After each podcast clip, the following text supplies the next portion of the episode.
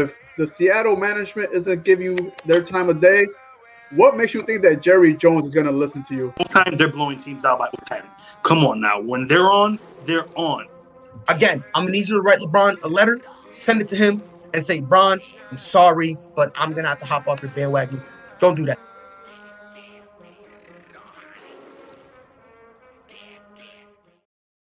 Rocky Hill Accountants offers a unique, low pressure approach to professional and personal services, which is why they have an excellent client retention rate and are extremely proud of the high quality services that their firm provides. The executive team at Rocky Hill Accountants has over 35 years of combined experience in income tax preparation, bookkeeping, accounting, and IT crypto tax. They specialize in individual income tax preparation as well as trusts, estates, and gift tax returns. The tax deadline for individuals is May 17th. If you're one of the 50 million Americans who still hasn't filed, visit RockyHillAccountants.com.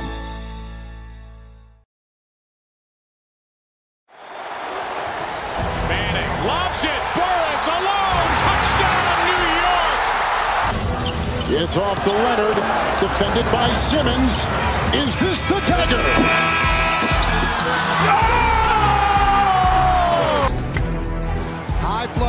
Right field.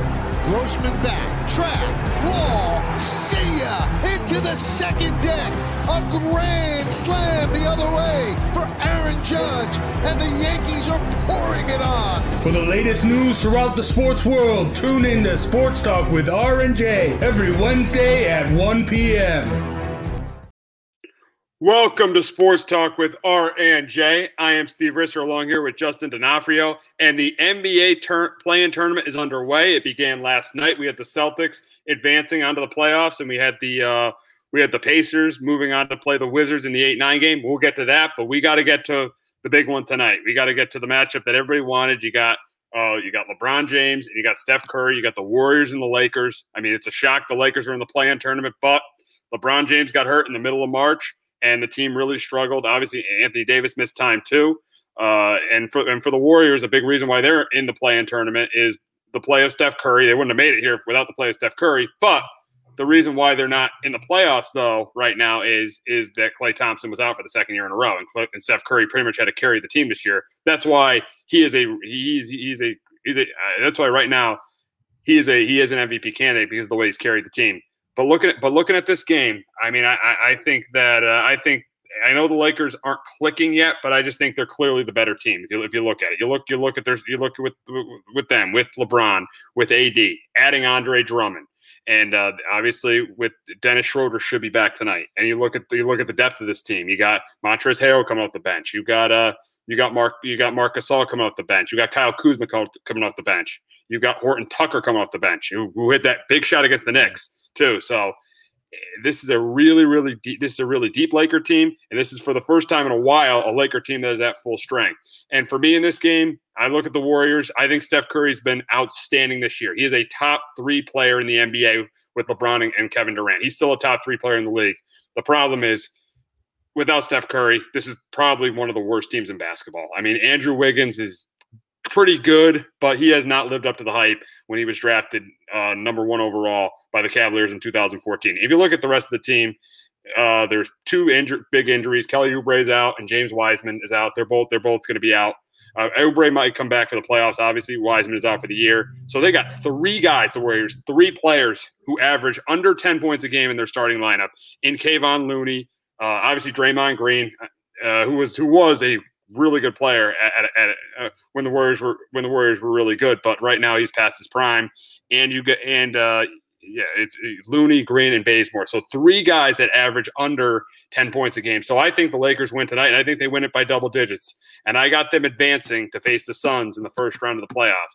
But Justin, the question is the question for you is: Do the Warriors have a guy in their team that can contain AD or LeBron?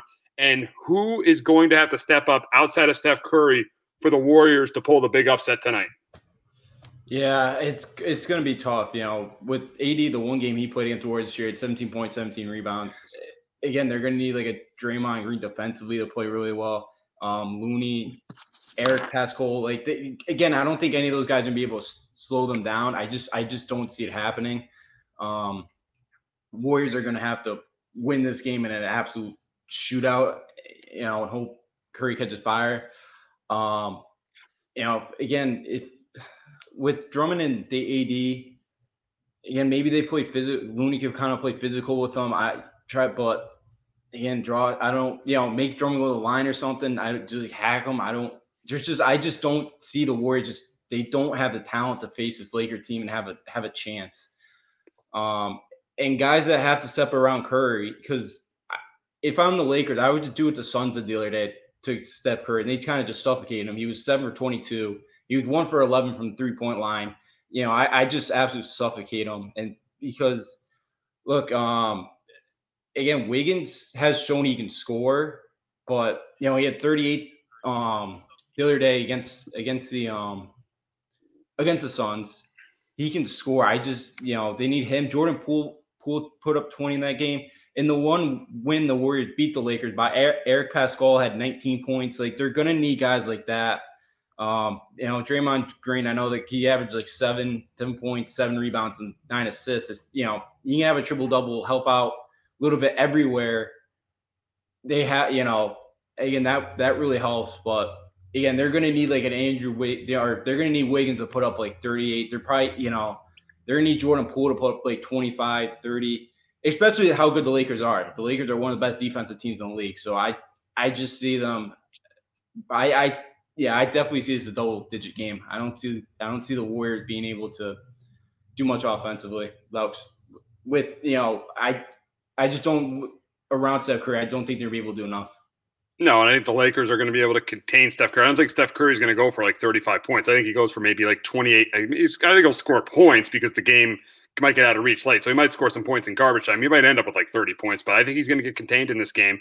And I just, it's just a hard time. It's just hard for me to see anyone on this Warrior team stepping up outside of him. Even Andrew Wiggins. I don't think Andrew Wiggins has a great game tonight. Steph Curry and Steve Kerr could only take you so far. Yes, Steve Kerr is the better coach in the series, but the Lakers just have clearly the better team. I know they've had trouble. They, they haven't been together much, but they're just clearly, clearly the much better team. Because I mean, if the Lakers, LeBron doesn't get hurt, this is this is easily a two or three seed. And in my opinion, because of its, it's, it's kind of a truncated season, this is I think this is the best team in the Western Conference. This is my pick to still, even though they're in the play-in tournament, this is my pick to come out of the West to, to come out of the Western Conference and to represent the Western Conference in the NBA Finals. So I I just think tonight, I think uh, the, what the Warriors have to do is they just need Steph Curry to have an unbelievable game, Andrew Wiggins to have a great game, and Curry or LeBron has got to contain for them to have any shot at winning this game.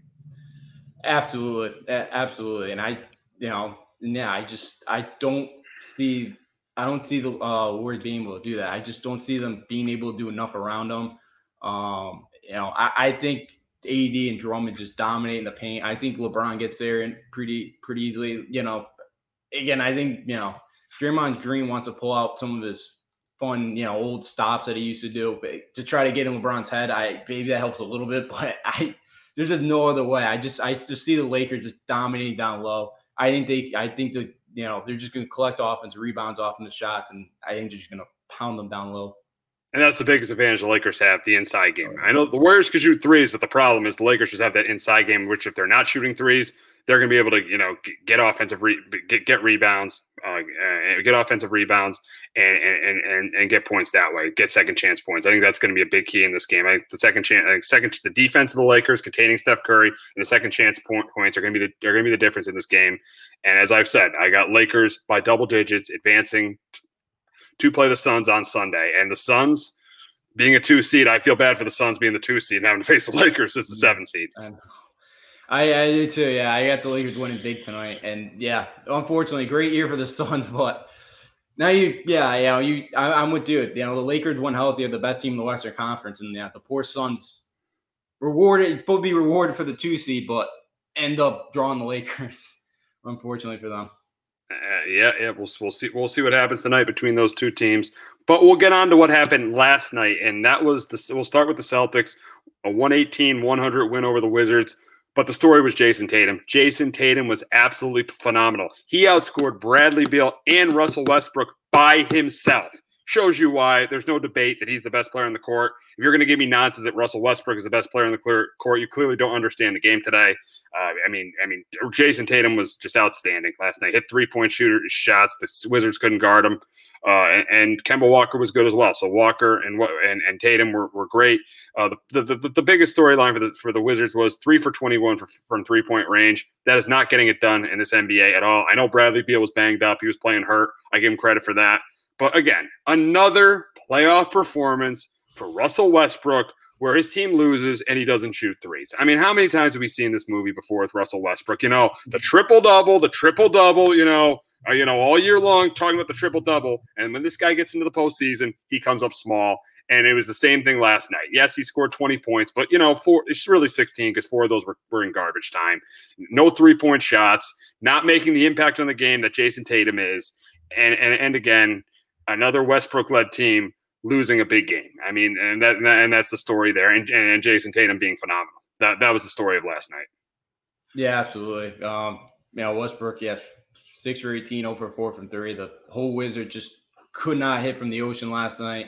Um, and yeah, in that third quarter, you know, it was a good first half, and then all of a sudden, that third quarter, Kemba and Jayson Tatum just came alive, and Tatum was unbelievable last night. Um, again, he's gonna have to keep giving those type of performances because outside of him and Kemba, there, there's not much on that roster. Tristan Thompson had 12 and 12 last night with me. He played yeah, well. That, that, that, that's good. That, that, was, yeah, it was a good yeah. performance for him. Marcus Smart and Fournier got to be better if they're going to beat the Nets. Yeah. Those guys got to play better if they're if they're going to beat the Nets. But yeah, I mean, yeah, I like the performance out of Tristan Thompson last night. Yeah, because you know he's been struggling lately. He hasn't really. Again, they need that five. They're going to need it against obviously against the Nets. But yeah, you know, Celtics didn't shoot the three ball either that well, but they shot it well enough. Yeah, Kemba, Kemba, and, and, and Jayson Tatum, Tatum were the two big guys last night, and you know they're gonna need yeah, they're obviously gonna need a lot of help around him. But yeah, for the Wizards, Beal banged up, you could see it. He wasn't great. Westbrook, yeah, you know, then he had he was eight for eight from the line. He so you take out those and he really, you know, again points wise, he just hasn't been able to develop that shot. And nobody else, I um Ish Smith stepped up for the Wizards, but that was about it. They didn't really have anybody else that could kind of help out on that team. And you know, um, I mean, it's it's not a great team. I, mean, I like Hertram more, but it's really not really a great team outside of, of Westbrook and Beal. But still with Bradley Beal, Westbrook should not be able, should not be losing. I know Beal was banged up, but Westbrook shouldn't be be losing by 18 points in a big game. That's why I'm so sick and tired. Of, I'm so sick and tired of the Russell Westbrook apologists. I'm just sick of it. Um, I've never seen a player get so much praise for winning so little than Russell Westbrook yeah. does. Yeah, no, it, it, yeah, yeah. Him, him and Mike Trout. Yeah, Trout, but, but I mean, Trout's yeah, a phenomenal player. Yeah, yeah, Trout, you can't compare Russell Westbrook to Mike Trout. I'm, we'll get to Mike Trout later on too today. But yeah, you cannot compare Russell Westbrook to Mike Trout. Mike Trout's phenomenal in baseball. You can't, you're not, you don't have the control of the game as you do as the best player on an NBA on the NBA team on an NBA team.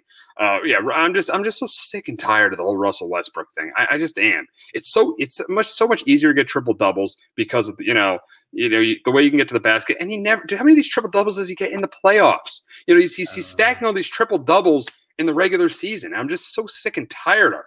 And, and let me tell you, he better not lose on Thursday, or I will be destroying, destroying that guy. I will be destroying him on Thursday if he loses to the Pacers. Uh, he doesn't want to know how bad I'll be destroying Russell Westbrook if he doesn't win against the Pacers. But yeah, again, just just the Celtics. We'll get to their series against the Nets a little bit later, but you know, Celtics did they did what they had to do last night. Jayson Tatum was phenomenal, and that's why Jayson Tatum's a top 15. Unlike Russell Westbrook, Jayson Tatum's a top 15 player, 15 player in this league because when he needs to take over, he takes over and he scores and he hits threes. That's why Jayson Tatum is a great player in this league. League and uh, and and if and if the Celtics and we'll get to, we'll get to what the Celtics have to do if they if they get embarrassed by the Nets. But yeah, but looking at the still if, with him and Jaylen Brown, they should never have been the seven seed. Uh, and uh, last night they proved that. For uh, Jayson Tatum is one of the top players in the league, and he did a did an, outst- an outstanding job last night. Absolutely. Um, yeah, yeah, he had a great game. He's probably too like the first great player that we've seen come out of Duke too. Like for all the talent that Duke has, I know, I know, yeah. first one that I know been yeah. the big star here. I know. Um, but yeah, you know, um, Boston, yeah, they shouldn't be a seven seed, but you know, without Brown now, it's just been inconsistent all year and what Boston team showed up and in that, you know, that team the second half showed up and, and played really well. The first half was close, and they they took control in the second half, and kind of the Celtics team that you know fans kind of thought we'd see all year, and just you know they haven't really put all together, but they did in that second half last night. Absolutely, absolutely, absolutely. We'll get to the other Eastern Conference, uh, the other game in the play-in, which was not much of a game, as the Pacers uh, destroyed the Hornets, one forty-four to one seventeen. Pacers all five scores in double figures. Uh, Doug McDermott, he was hot. He was hot early. Sabonis had a good game. Brogdon had a good game. Uh, th- this, I mean, this, this the story of this game pretty much though was the the Hornets were not ready for playoff basketball for this kind for this kind of for this stage.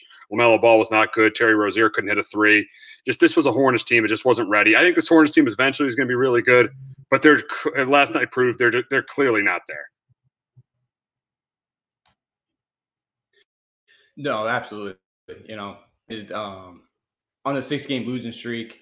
Um, and yeah, again, that game was over in five minutes. The, the Pacers on the Pacers started shot 62% from the floor. And That's for a team that's that crazy. was really banged up going in with the Pacers, without you know, without Turner, Warren, LeVert, Lamb, all didn't play last night. Um, yeah, you picked you picked the Hornets. out with We went, injuries.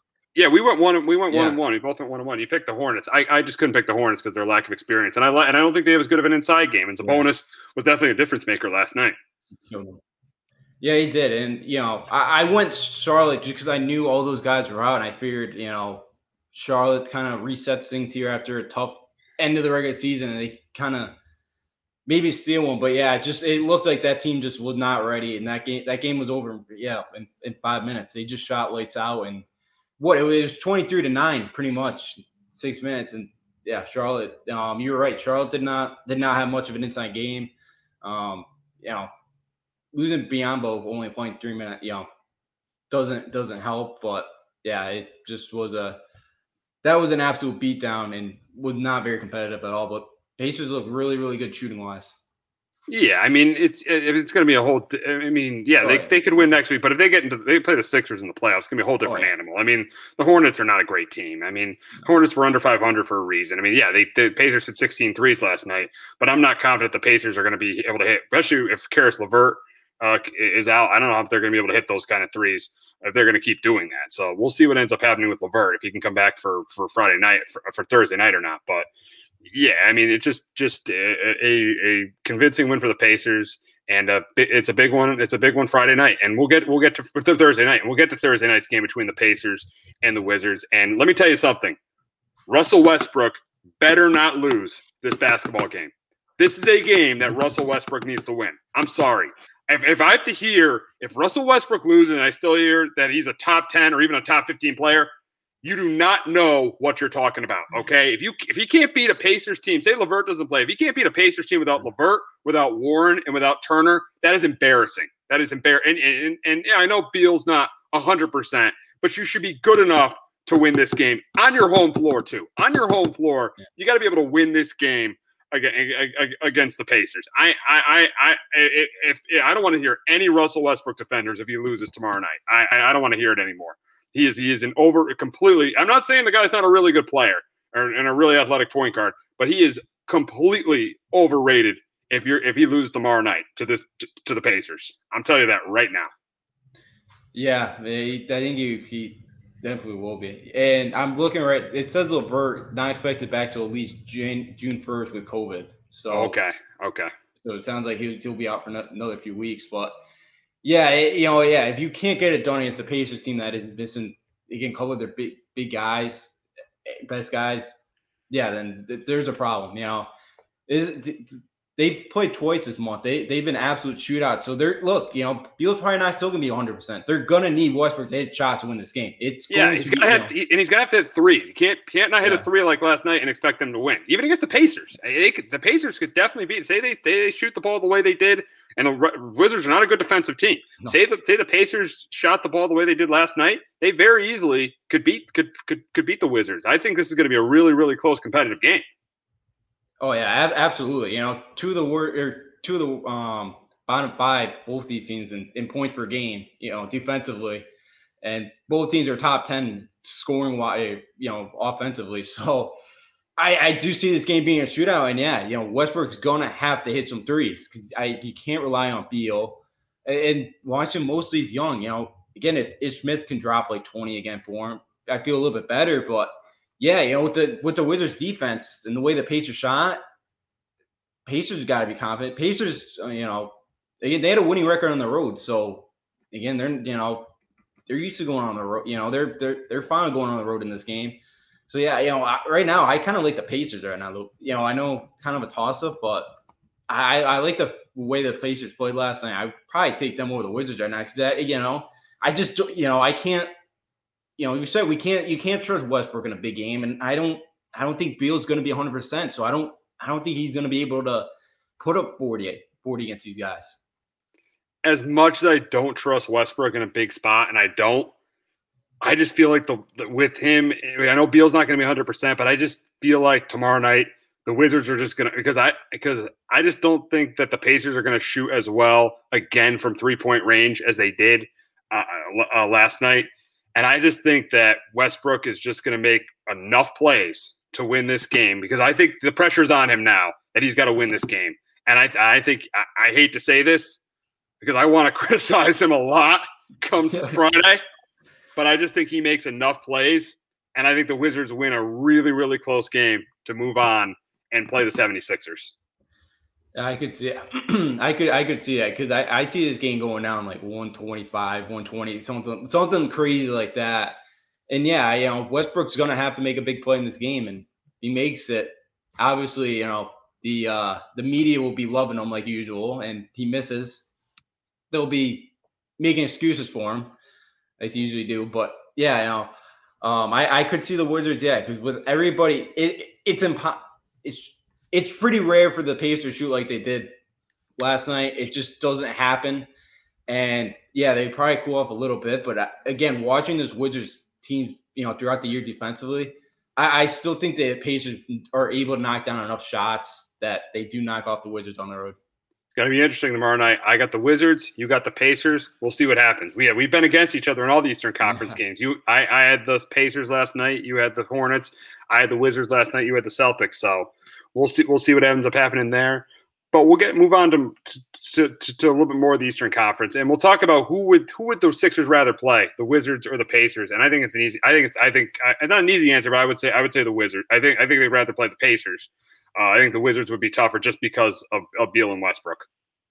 Yeah, absolutely. I'm with you. If if yeah, Beal can come back, you know, get to 100 percent by the time that series starts. Absolutely. Um, you know, with Turner done, LeVert probably not going to play in that series, or if it somehow gets six, seven games, you know, maybe he can be able to get back and you know, for you know, game six or seven. But yeah, with the way the Wizards, you know, the both teams have put up points, but it, you know, Beal can drop 50 on you any given night if he's on, and um, yeah, I'd, I'd be more concerned, or I'd be more concerned with the Wizards and the Pacers. Yeah, I, I, definitely would if I was the Sixers. Now going on to this, moving, getting back to the Celtics, talking about their series against the Nets. I don't. This this is to me. This is not going to be a series. I don't care how many games the Nets haven't played to, haven't played together. They're they're the much better team. I think with with Harden, with with uh, Durant, and with Kyrie, and Kyrie's return. And and the mm. funny thing is about Kyrie's return to Boston they could have. I think one of those games they're going to have full capacity. If they like, yeah. like if there's a game four, they could have full capacity at, at, the TD Garden, and he is going to hear the boos. I'm telling Did you. you last night? What'd you say? Did you hear that they were cheering last night? Did they? I, I can't say what they were saying, but about about who? About who? About Kyrie. About... they were chanting last night. Oh my! god! Imagine when he comes to the yeah. to, to the TD. Imagine that's going to be fun. See, and, and listen, the Celtic fans have every right to boo him. I don't mind yeah, Celtic yeah. fans booing him. He they, he underachieved in his time in Boston. I mean, they made that run to the conference finals without him. Then the next year they, they lost in five. They lost in five to to the Bucks. So, so mm-hmm. this is the Celtic fans have every right to boo Kyrie Irving. I mean, he's a he, he did not he, he was he did not live up to potential when they traded for him the, the, two years that he was here. So I, Celtic fans got every every right to boo him. So, but I just don't think this series is going to be much of a series. I think they're the Celtics have a lot of issues. I don't think they're going to be able to guard the Nets. I think the Nets are going to shoot a ton of threes. They're going to score a ton of points. I think they, they are going to average 120 points in this series. Uh, the Jayson Tatum can't do it. It's going, to, it's going to be hard on Jayson Tatum to keep up with those three guys. It's going to be really hard. I, I I I got the Nets winning in, in five, and I think this this could this could be a lot of people. I hear a lot of rumors that Brad Stevens won't get fired. I think this might be it for Brad Stevens, honestly, especially if they lose big to the Nets. If it's a competitive series, I think they keep him. But if they lose like a five game series, it's not competitive. I think he's gone. Yeah, I, I could I could see it. Um, but again, they just gave him a five year extension last year. I know, believe, I know, so I know, That's I know. why I don't know what the buyout is. Yeah, I, you know, but, yeah. you know, poor Brad. I know, you know, Celtic fans are ready to get rid of him, but yeah, I just, I, I, I do see, I do see the Celtics pulling out a, a game at home. I, I, but I, again, I would not be shocked to see the Nets, the Nets sweep them because look, Boston's, you know, Brad Stevens since he got to Boston, it's, it's been defense. The principle has been defense, and they're like bottom five this year, and a lot of, you know, like three point, um, defensive percentage wise. Like they just haven't been great defensively this year. And the Nets are one of the best shooting teams. You know, they're number one. They shoot 49% on the floor. I just I see a hard time for Boston just slowing them down. And yeah, without without a Brown, you know, without you know, you do have Kemba, but that's that's about it. Just Tatum and Kemba. And those, those team, you know, those two are not going to put up a combined 50 or No, no. And, and the- you know. here's the thing: the Nets, uh, they shoot forty. They shoot really well. The best team shooting from the floor. That's with Ky- Kyrie, KD, Yeah. and Harden only playing seven games to seven game, eight games together. That and, and they're second in three point shooting too in the NBA, and that's with those guys playing that little together. So imagine, imagine now that you've got those three guys on the floor. I know chemistry could be a little bit of an issue. That's why I may give the Celtics one game, but I'm not giving the Celtics more than one game. I think Jaylen Brown's a big loss in this series, and the Nets are just too good offensively. Yeah, absolutely. And I, yeah, I just, yeah, because to beat this Nets team, you're going to have to put up 110, 115. And the Celtics aren't, going to be able to do that without a Jaylen Brown. Maybe they can do it one night when, and get a win, but I don't see it happening more than once. I, I just don't. And yeah, and then the Celtics too last night, I felt struggle kind of the pick and roll defense. I, I think the Nets too could just Blake Griffin, DeAndre, yeah, Blake Griffin's going to destroy them with that. Yeah. yeah. Yeah, him, so him, I- I and- him and him and Harden on the pick and roll. Oh, It's yeah. going to be. It's It- going to be. Yeah. yeah. You're not going to be able to stop It- that. It's going to be tough. Yeah, absolutely. They're they're going to have problems with that. It's kind of been an issue all year for the Celtics. So, yeah, I see this thing going get going in five. Yeah, I mean, even though we both have this have the Nets pretty easily, I, I don't put you on the spot here a little bit. What will the Celtics have to do to have any any hope to compete in the series? I think I, I think the only chance that they have is um you know if like KD, James Harden, Kyrie will you know get COVID or something. I, I think that's the only chance they have. You know, if one of those two guys you know get injured or you know they because I don't think any of those guys are going to be off or just have all off nights at the same time. I don't think you know. I just think it's going to be just too much. They're just, you know, they're going to have to have a Marcus Smart put up 25. They're going to have to have Evan Fournier put up 25. You know, they're going to have Thompson have to put up like 15 and and 14. Like they're going to have to have guys to step up. But again, you know, could Payton Pritchard have a start, you know, play like he did in the beginning of the season where he's putting up like 20 a night? That, that's the only way they're going to be able to win the series. I just, but it's it's going to be a big uphill battle for the Celtics. Absolutely, absolutely, absolutely.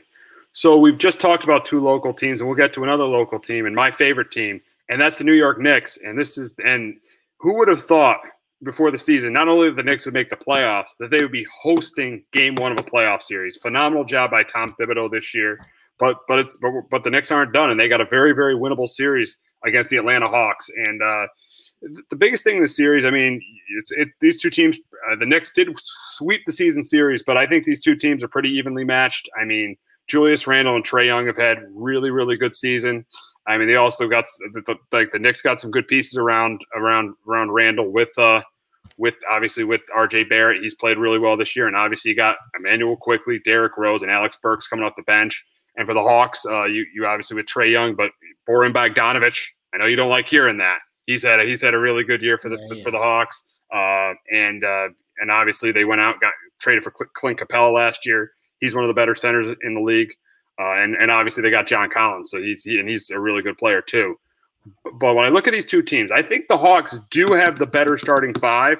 But the reason I am taking the Knicks in this series is I think Julius Randle is better than Trae Young right now. I like obviously the coaching with Tom Thibodeau. I'll take Tom Thibodeau over Nate McMillan, even though Nate McMillan's done a really good job at the Hawks Yeah. since he's since he's since he's take, taken over for Lloyd Lloyd Pierce.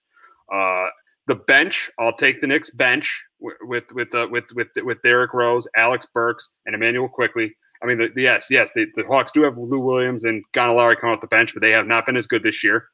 Uh, and I think the defense, obviously, the Knicks have the edge there, and the three point shooting. I think I think the two biggest differences, the two biggest differences in the series are going to be defense and three point shooting. And the Knicks are better at, are better at the Hawks in that. In both, the Knicks are are a better three point shooting team than the Hawks, and obviously they're a better defensive team than the Hawks. The Knicks have, have four guys who are averaging over four, who are shooting over forty percent this year: Julius Randle, R.J. Barrett, Reggie Bullock, and and Alex Burks. And Reggie Bullock is going to be a big key in this series because I don't think the Knicks have the better starting five. But if Reggie Bullock could hit threes and has a really good series, he's the X factor. I think the Knicks win this series if Reggie Bullock has a really good series. I think he's the X factor in the series. I, I think it's going to be interesting because Randle and Young don't have a lot of playoff experience. Neither of these teams have really have any playoff experience, and they're and they're four and five seeds, which is crazy. But I think the X factor in the series is going to be uh, is going to be is going to be uh, Reggie Bullock because he he'll be able to match what the Hawks have in their starting five. If he has a good series, he'll be able to match Bogdanovich, Young, Capela, and Collins. He'll be the guy who'll be able to match match them if if, if the uh, if, he's shooting threes. That's going to be the big question. Is if he could shoot threes or not. That's going to be the big question going into the series. I think this is a close, competitive series, but I got my Knicks win in, in a game seven at the Garden. I got the Knicks in seven. Uh, against the Hawks. I think it's either going to be Knicks in seven or Hawks in six. It's going to be very, very hard for me to see the Hawks, even though the Garden is not going to be at full capacity. It's going to be very, very hard for me to see an Atlanta team with no playoff experience win a playoff game at Madison Square Garden. I got the Knicks in seven. But Justin, can the Hawks offense uh, outdo outplay? Could the Hawks offense be a bigger factor than the Knicks defense in this series? It could be with how explosive they are, but again, Tom Thibodeau and what he's done defensively. Last year they were like bottom three most defensive categories. Now it's it, they're top five pretty much in every defensive category. Um, and I think you know having the week off for the Knicks too, I think add, you know helps a lot too because I know Rose uh, with the ankle injury, they're all healthy now. You know they're getting healthy, so um, I, I, see the Knicks being able to slow them down. They're eight and two in the last ten versus the Hawks, and they're eight and one in the playoffs against the Hawks. So they, you know they've had their number. Um, again, I think um, obviously Trae Young's been back, but the Knicks swept them. I do th- I do see the I see the Knicks being able to do enough defensively. Um, a- again, they and I think it, I think you know as long as Trae Young does not put up like 35 or 40, I don't think he's going to be able to do. You know, I know they um you know, I, I know they don't have a ton of play both these teams don't. Like not even a Randle. I think you know, even on like a Derrick Rose and Taj Gibson, both guys with playoff experience, and then and, and that could know, be crucial. Derrick Rose could be very, very. It could be another X factor in the series. Derrick Rose coming off the bench with all of his playoff experience. That that could be a big X factor. And I think on the other side, even though Gallinari's mm-hmm. not had a great year, Gallinari could be an X factor for the Hawks if he has a big series because he's got playoff experience too. The funny thing is in this series, the players coming off the bench, Lim and Lou, and Lou Williams, the players coming off the bench are the ones that got experience. Yeah, it's it's weird. It's you know, two teams that yeah, they're it, it's very young core. Um, but I think too, you know, for the Knicks as well, game one and two game at the Garden. Yeah, it's not gonna be full capacity, but again, all the guys, all the people that are gonna go to that game are diehard Knicks fans. It's it's diehards, be, diehards. None of these, oh, none of these frauds, none of these frauds yeah. that are celebrities. It's hardcore Knick fans. Oh, yeah. And I think that's going to be the edge. I I think they come out motivated. I think they play a great game one, game two and yeah, I, am with you. I think the Hawks kind of struggle here to get a get a win on the road. Again, I, the same thing could happen for the Knicks down in Atlanta. I don't know what their Atlanta's capacity is going to be, you know, um, but I, I see the Knicks, you know, I, I see the Knicks being able to pull this thing out. I love the way they play defense. They're winning by again. I love watching the Knicks now. I can't believe I'm ever saying that. I love watching the Knicks play defense. I you know they played the uh, Spurs last Thursday. That that was uh, an incredible comeback they had. Yeah, you know, yeah. the Knicks turn into like your second favorite team now. Yeah, but my dad's a Knicks fan too, so it's like you know. Okay, gotcha, gotcha, so gotcha. Usually, have him over there. He's always got the Knicks on. He, nice, he's nice, never nice. watched as much Knicks ball in a while. But so, has he has he boycotted them? But he's but this year has brought him back. Yeah, you know, usually he'll he'll October, November, and he's about done. Usually, but yeah, but he, he probably was he a big was he a big big fan of the '90s teams with with Ewing oh, and yeah. John Starks and Charles Oakley and Anthony oh, yeah. Mason those teams. Yep. We talk about those teams a lot. We talk oh, about that's when the NBA was the NBA. Yep. Yep. The fun, old- the good old days in the NBA. Yeah. Yeah, but, but that's what I think the Knicks have done is. It, it, it, I know you know a defensive team in the NBA doesn't have a great chance to win a championship, but I think Tom Thibodeau has brought what the Knicks were in the '90s back this year. I think he's brought the identity and the culture back this year of, of you know it's about defense, about being physical, it's about grinding it out. That's what the Knicks in the '90s were. That's what the '90s Knicks were all about with with Ewing, Starks. Uh, Charles Oakley, Anthony Mason. Those teams were all about that, and they had a ton of success. I mean, too bad for guys like you know Michael Jordan and uh, Reggie Miller who knocked them out, and Alonzo Mourning who knocked who, who, who you know knocked them out of the playoffs, and obviously uh, Olajuwon and, and Robinson who beat them in the finals in '94 and '99. But that's what those Knicks teams were all about. They were gritty, they were scrappy, and Tom Thibodeau, who was on that '99 Knicks staff that got to the finals against the Spurs, that were the eight seed and got to the finals against the Spurs, he's done a phenomenal job changing the culture. I mean, I was embarrassed to be a Knicks fan until until this year because even in the Carmelo days, it just that those three years, yeah, they were good because they had a great score, but it just felt like the Knicks. It felt like the mm-hmm. Knicks. It felt like Carmelo was like a superstar. The Knicks from 2000 to 2020 would get a superstar that scores a ton of points and plays no defense and doesn't come near the impact that a true it doesn't have the true impact of the of the game that it, it doesn't have the impact on the game that a true superstar would have. But now I feel like this is back to being a gritty, scrappy team and a team that could very easily lure free agents in. Oh yeah, totally. I, I think they will. You know, I think they. It sounds like Wojo was saying yesterday. It sounds like they're you know they're they're going to be shopping for somebody, trading or free agent. So I you know they go with the way Randle's played to go play alongside him. I'm star. I I I'd be I'd be good. I, you know I'd be happy with that. You know, again, yeah. You know, New York now they're not you know they're not a laughing stock. They're, they're you know they're Nope. not the laughing stock of the NBA anymore. And Nope. Nope. They're for real under Thibodeau. Thanks to Le- thanks to Leon Rose, thanks to Tom Thibodeau. That's why they have turned this thing around. Absolutely. You know, and, and yeah, you're right. And Ju- and- And Julius Randle too. oh, he again, he's had such an amazing year. He's he's just he's grown so much from you know being a lottery with the Knicks and just never really came into form. And this year, he's just he's come out of nowhere, and it's been amazing to watch. And he's kind of been yeah the star that you know the Knicks have been waiting for. You know, look yeah, in those Carmelo days, it was unfor- you know it was unfortunate that. Because they had Stoudemire, but uh, unfortunately his knees were shot by by then. It was Yeah, but you know, Carmelo and Stoudemire had trouble playing together. Yeah, they had that one year where you know they had veteran leadership. Remember that one year they were the number two seed and lost to the Pacers when they when they had Jason Kidd and Kenyon Martin on the team. They had the veteran leadership that you know was got them. You know they weren't a championship contender because we knew the Pacers and Heat were clearly the two best teams in, in, in the Eastern Conference that year. But it, it, they had a respectable season. They lost in the conference semi semifinals. But but then when Kenyon Martin and Jason Kidd, Jason Kidd I think retired retired and then he became the coach of the Nets, and then Kenyon Martin uh, I think retired after that too. After that happened, the whole thing fell apart with Carmelo. Carmelo was not a leader, and you saw that team completely fall apart. And, and, and but now it's coming back, and kudos to Thibodeau, kudos to Leon Rose, and uh, again I got the Knicks in seven. Justin, you Yeah. got the Knicks too. Yeah, I get the Knicks seven. And then yeah, my last thing too is this team was picked last a lot. You know, I think like win total wise out in Vegas. They, they, you know, they were supposed to be like the first overall. They're supposed to get the first overall pick. They're supposed to get Cade Cunningham, and look at them now. Yeah, so yeah, the, the job that Tom Thibodeau has done to build this thing in, in one year. I know the Eastern Conference isn't, you know, outside the top three is not great, or but still to be a four seed, the New York Knicks. Again, it, it's impressive. It, it really is a job that he's done in one year to turn this thing around. It's amazing. It really is. It sure is. It, it absolutely is. We'll get to the last series of the Eastern Conference, and that's a rematch of last year. But the Bucks are trying to get revenge on the Heat for what happened last year. Giannis obviously got hurt uh, in, Game Two, and, and I think Game Two or Game Three. I think it might have been Game Three. Giannis got hurt, and and that pretty much hurt, hurt, the Bucks' chances. And I think the big key last year with the Heat was they cont- they were able to contain Giannis and they were able to shoot threes. I think that was a big that was a big reason why they were able to win this series.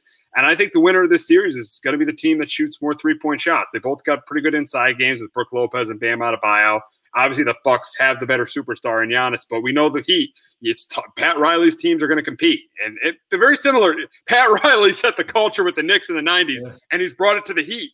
And it, this is why, and it's why the Heat are the best organization, I think, in the NBA. I mean, They're always in it. The Heat are never terrible. They're ever since Pat Riley's been mm-hmm. there. That one year, there were that one year where they were awful, but Yeah. Pat Riley's last year as a coach. But usually the Heat are never awful. That's what they're one of the top organizations in the league, and I think I think they'll miss Oladipo, but I think they'll compete in this series. I think, I think, I think, I think this is going to be a really competitive series. I think, but I think the difference is going to be I think the Bucks have better three point shooting this year. I think with, with I think getting Jrue Holiday, having guys like you know having guys like Bobby Portis come off the bench, having guys like Forbes come off the bench. That's what's going to help them. I think they're going to be able to shoot the three ball better, and I, and that's going to help Giannis in this series. And I think that uh, I think that that that Giannis will outduel Jimmy Butler in a close competitive series. And I got the Heat. I got I got the Bucks beating the defending Eastern Conference champs in six games.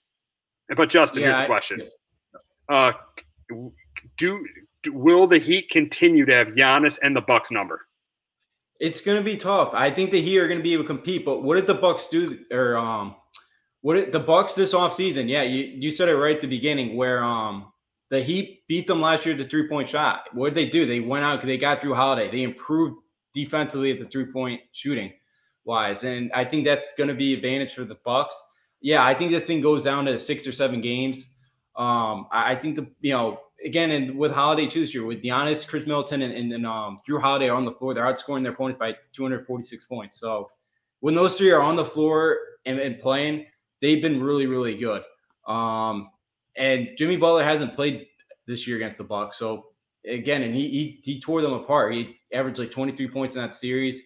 Yeah, you know, losing Giannis hurt, but I think this Bucks team is going to be motivated to knock these guys out. It sounds like you know Budenholzer's on on the hot seat. It, it- they don't get they don't advance very far. So Oh, if they, if they lose this series, I think Budenholzer's easy. uh, Budenholzer's gone. I mean, you can't. It, they got to they got to win this series. That I mean, I know if they lose the Nets, it happens. Then, then the more of the storyline if they lose the Nets is should have Giannis sign that contract with the Bucks. If you look at the Nets, uh, two super the two guys that Durant has around him, and you look at the guys that Giannis has around him. Yeah, they're not. No offense to the guys to Middleton and uh to, to Middleton and, and Holiday, they're not you know Kyrie and uh, Harden. So yeah. yeah, I mean, so the, the storyline would be if they lose to the to the Nets, oh, should have Giannis sign this contract. But this is a series the Bucks need to win. They need to get revenge. They need to win this series. Absolutely, and I think they do enough. Yeah, I love the Heat organization. They're they're one of my favorites. Yeah, they're they're always competing. Again, um, know what they did last year is unbelievable in the bubble. So, but yeah, I think the Bucks do win this thing a tight, close kind of. I think yeah, six seven games. I think the Bucks are able to edge this thing out and, and get revenge. You know, look, they kind of did the Knicks a favor too by blowing out the Heat the other night. Absolutely, because I, as a Knicks fan, I did not want to see the Heat in the first round. yeah, yeah, and it looked like the Buck, the Bucks. You know, I give them credit; they played everybody. But again, they they probably wanted to face the Heat again. They probably loved another shot, crack at these guys. Yeah, yeah, d- definitely, definitely. I think I think this is going to be a really, really close competitive series. But I got the Bucks in six. Justin, who you got? I got Bucks in seven. I think the, I think they'll go seven.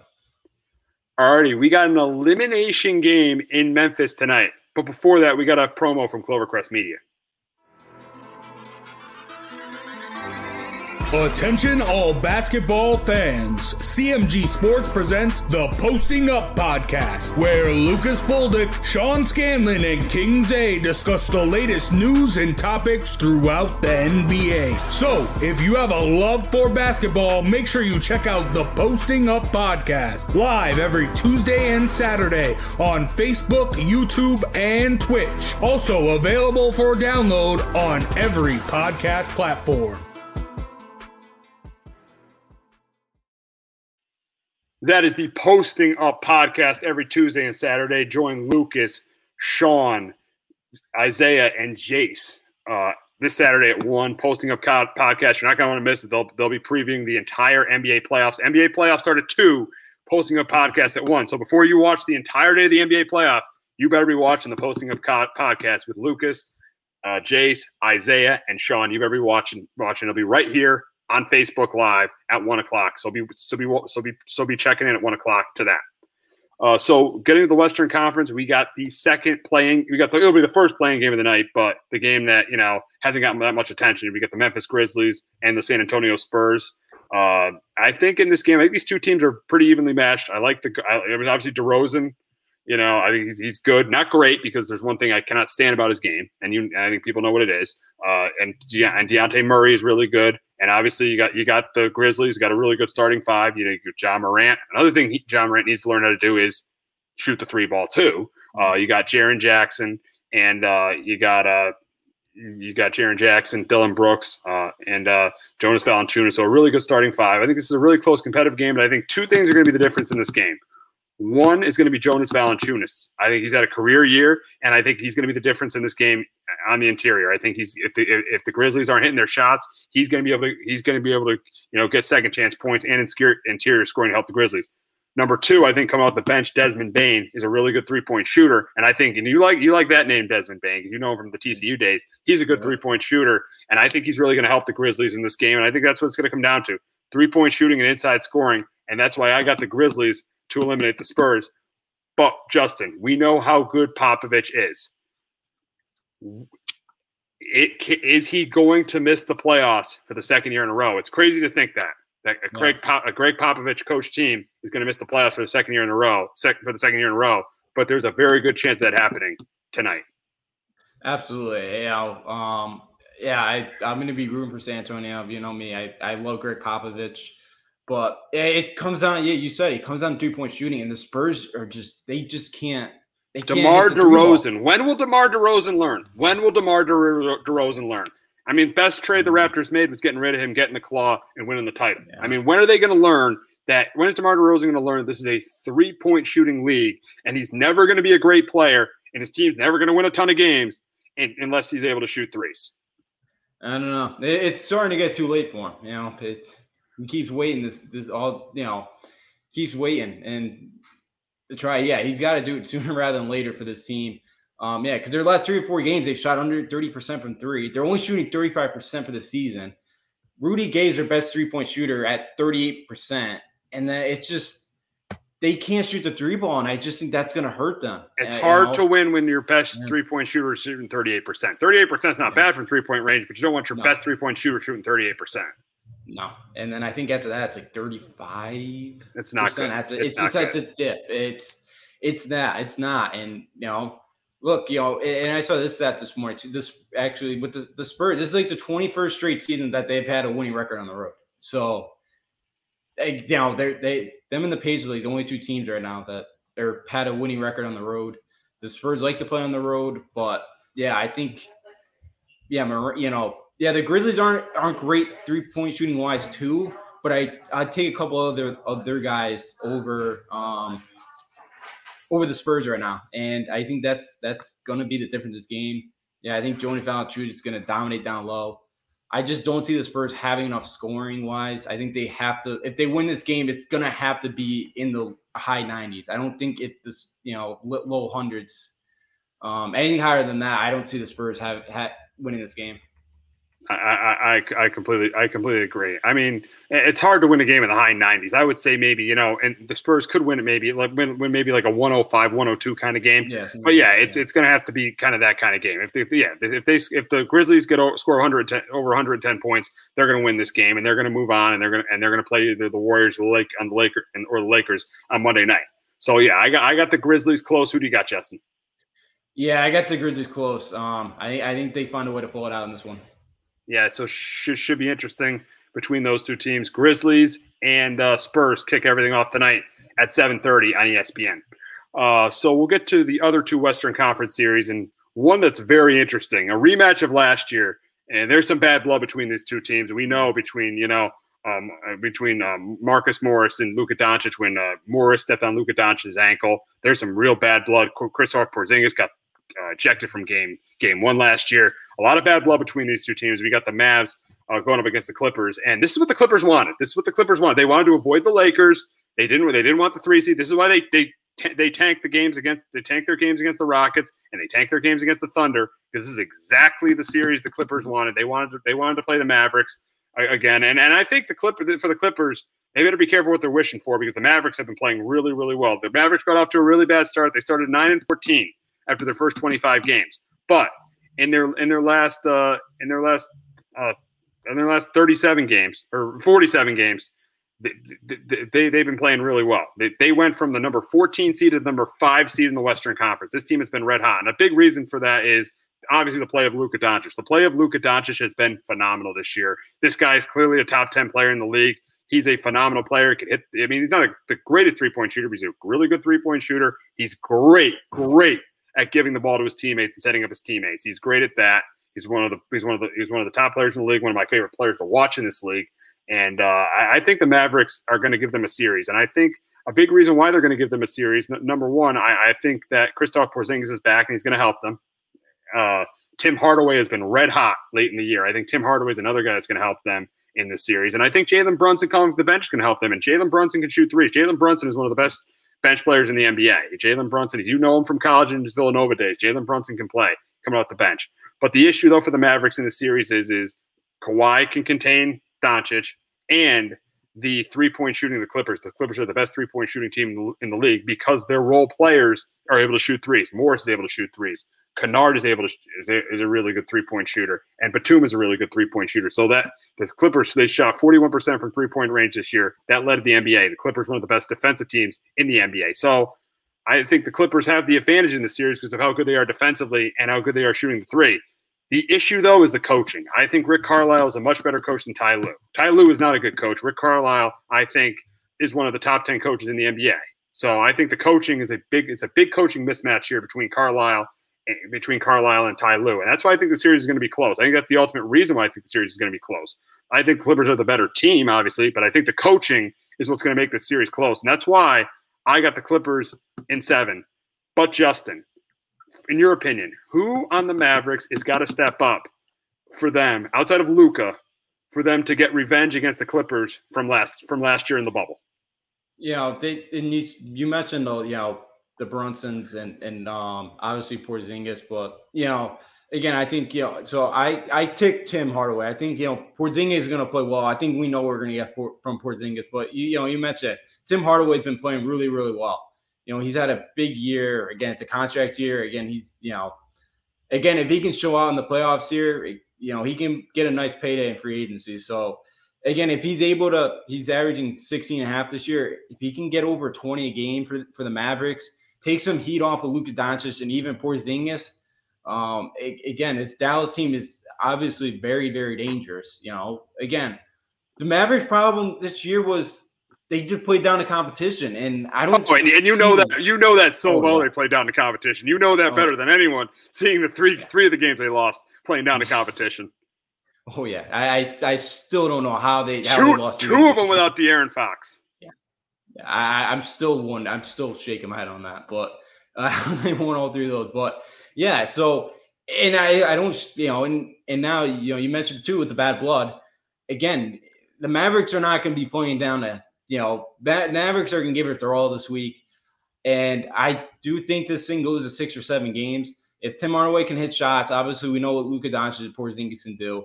Yes, if Brunson could hit some shots as well off the bench, he's having a really, he's really improved um, Jalen Brunson. I didn't know what he was going to turn into in the oh, NBA, yeah. but yeah. he's turning. I mean, really he nice could play. he could start on some bad teams. He, he could. I mean, he, he's, a, he's, cool. he's a solid player. Yeah, especially like the Pistons, they, they don't have like any any guards. I guess Pistons. Um, they, they, you know, through, but yeah, he could start on a lot of yeah, he could start on some bad teams right now. Um, but yeah, if those guys can step up, I, I you know I could see the Mavericks knocking these guys off. I I expect Paul George to play better than he did last year in the playoffs, so that that helps. Obviously, Kawhi, one of the best in the game. But I, I, I do have the the the um Clippers taking this in um seven games. Yeah, yeah, yeah, yeah. We got the same Clippers in seven. I think for the Mavericks to win, what needs to happen is they need to contain. They need Paul George to have a bad series. They need to find some way to contain Kawhi a little bit, and because Kawhi is going to contain Luka, they're going to need Porzingis to step up. They're going to need Hardaway to have a great, really good series. They need them both to be on, and coming off the bench, they they're going to need Brunson to be good, and they're going to need Kleber to shoot threes. Kleber's not a mm-hmm. great scorer, but one thing Kleber could do could shoot he could shoot three. So they'll need they'll need those things to happen for them to upset the Clippers. Absolutely, if they can knock that, because yeah, you know, you mentioned it. The, the Clippers have been so good offensively that they're going to have to be able to match them offensively as well. And yeah, you know, if Luka's getting shut down one night by Kawhi. Yeah, Hardaway's gonna have to shoot some. Brunson, um, even like Dorian Finney Smith, you know, he's averaging ten points. Again, if they could get double Yeah, digits, Finney Smith could shoot some threes too. Finney Yeah. Smith could shoot some threes too. The only one guy in the Mavs who has trouble is Richardson. Yeah, yeah, Uh, which is crazy being a shooting guard, but Yeah, um, yeah. nowadays. But yeah, so and they even may get Reddick back too. I think so. They might get Reddick back, but Well, Reddick has not been. you cannot depend on Yeah. Reddick this year though. No, you can't. I know he's been banged up, but again, if he can, if he's on though, he can hit some shot. You know, he's he's lights out. But I know you can't really bank on it right now. But yeah, if the if the if the Mavericks can knock down some shots, they absolutely can knock off the Clippers. Absolutely. It's going to be a really interesting series between the Mavericks and Clippers. And now the last series in the Western Conference, and that's between the Blazers and the Nuggets. And I really like the way the Blazers played to end the season. And I really like them in the series. I think that the backcourt of of Steph Curry, no, no, I mean uh, Dame Lillard and uh, and uh, CJ McCollum is going to be the huge difference in the series. And I think Carmelo Anthony coming off the bench is going to be the difference too. I think Carmelo Anthony coming off the bench can be a big difference.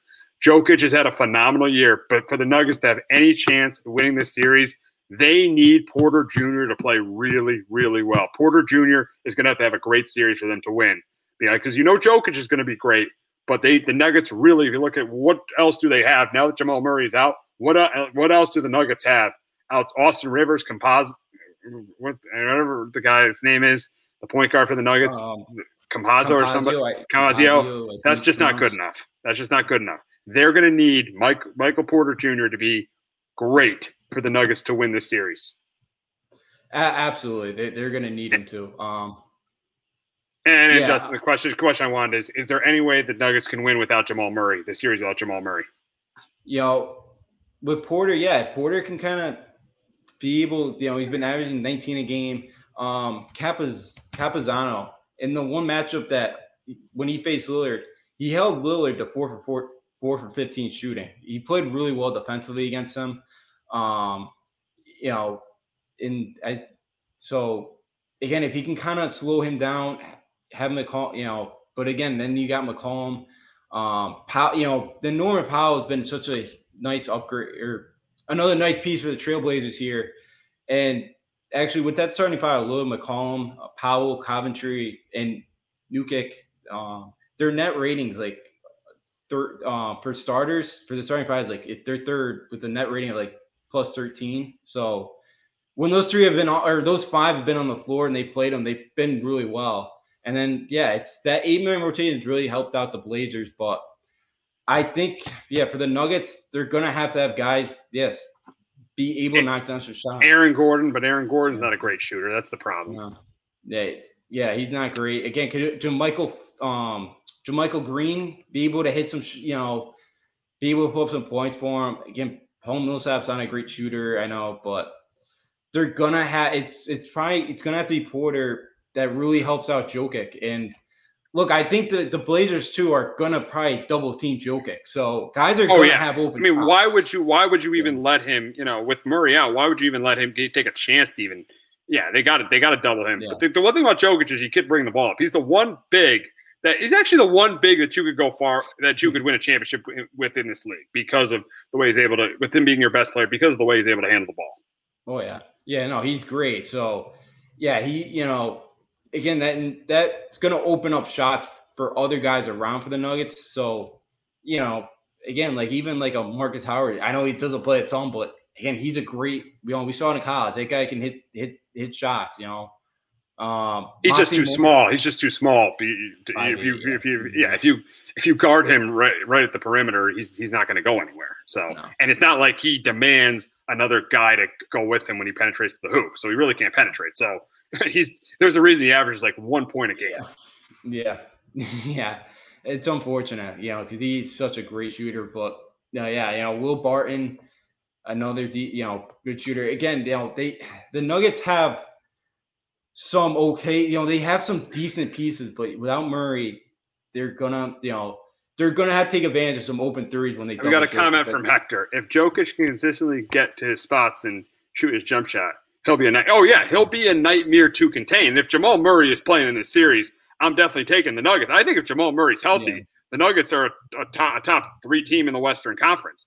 but and I, and I don't think Jamal Murray is, a, is an amazing player, but he definitely is a big loss. He's definitely a top 25 player in, in the league. But yeah, I mean, Hector makes a good point. Jokic, if Jokic should consistently get his get to his spots, yeah, he's definitely a nightmare to guard. The problem is, is can anybody else on his team step up? That's the problem. Yeah, know, yeah, and that, again, they're going to have to, you know, Porter. Porter's going to have to put on 20. You know, they're going to need um, Millsap to kind of be big down low, get hit some shots. You know, they're going to need Campazzo to hopefully hit some shots. Barton, you know, they're going to have to hope guys are guys are on because yeah, you know, the plays are. Yeah, I think we might have lost Justin it, there. It was a back oh. and forth series for me. I will. I'll take. I have the Blazers winning this thing in like six. I got. I got. Here's my bold prediction. Remember this. I got the Blazers winning in six, and I got Lillard closing out the series with another buzzer beater. Okay. I got the Blazers in six, and Lillard closing it out with another buzzer beater. That's my bold prediction. All right. That would be a uh, another crazy way to end because he's because he's because he's done it twice in the first round. Did it against did it against the Rockets in 2014. Did it against the, the Thunder in 2019. So yeah, I got I got the the Blazers winning and uh, Lillard closing the series with another buzzer beater. All right, another that that, that boy that'd be that uh that'd be crazy. You can end another game, uh, another round one series like that. That'd be insane. That that that would be nuts. That would be nuts. So we had another no hitter in baseball, but we'll talk about that next. But after, but before that, we got a promo from Clovercrest Media. Looking for a casual baseball podcast to listen to? Well, Baseball with the Bard, presented by Clovercrest Media, has just what you're looking for. Tyler Bard and Noah Cross cover a wide range of happenings in the MLB and then dive into a deep focus on the Red Sox and Yankees.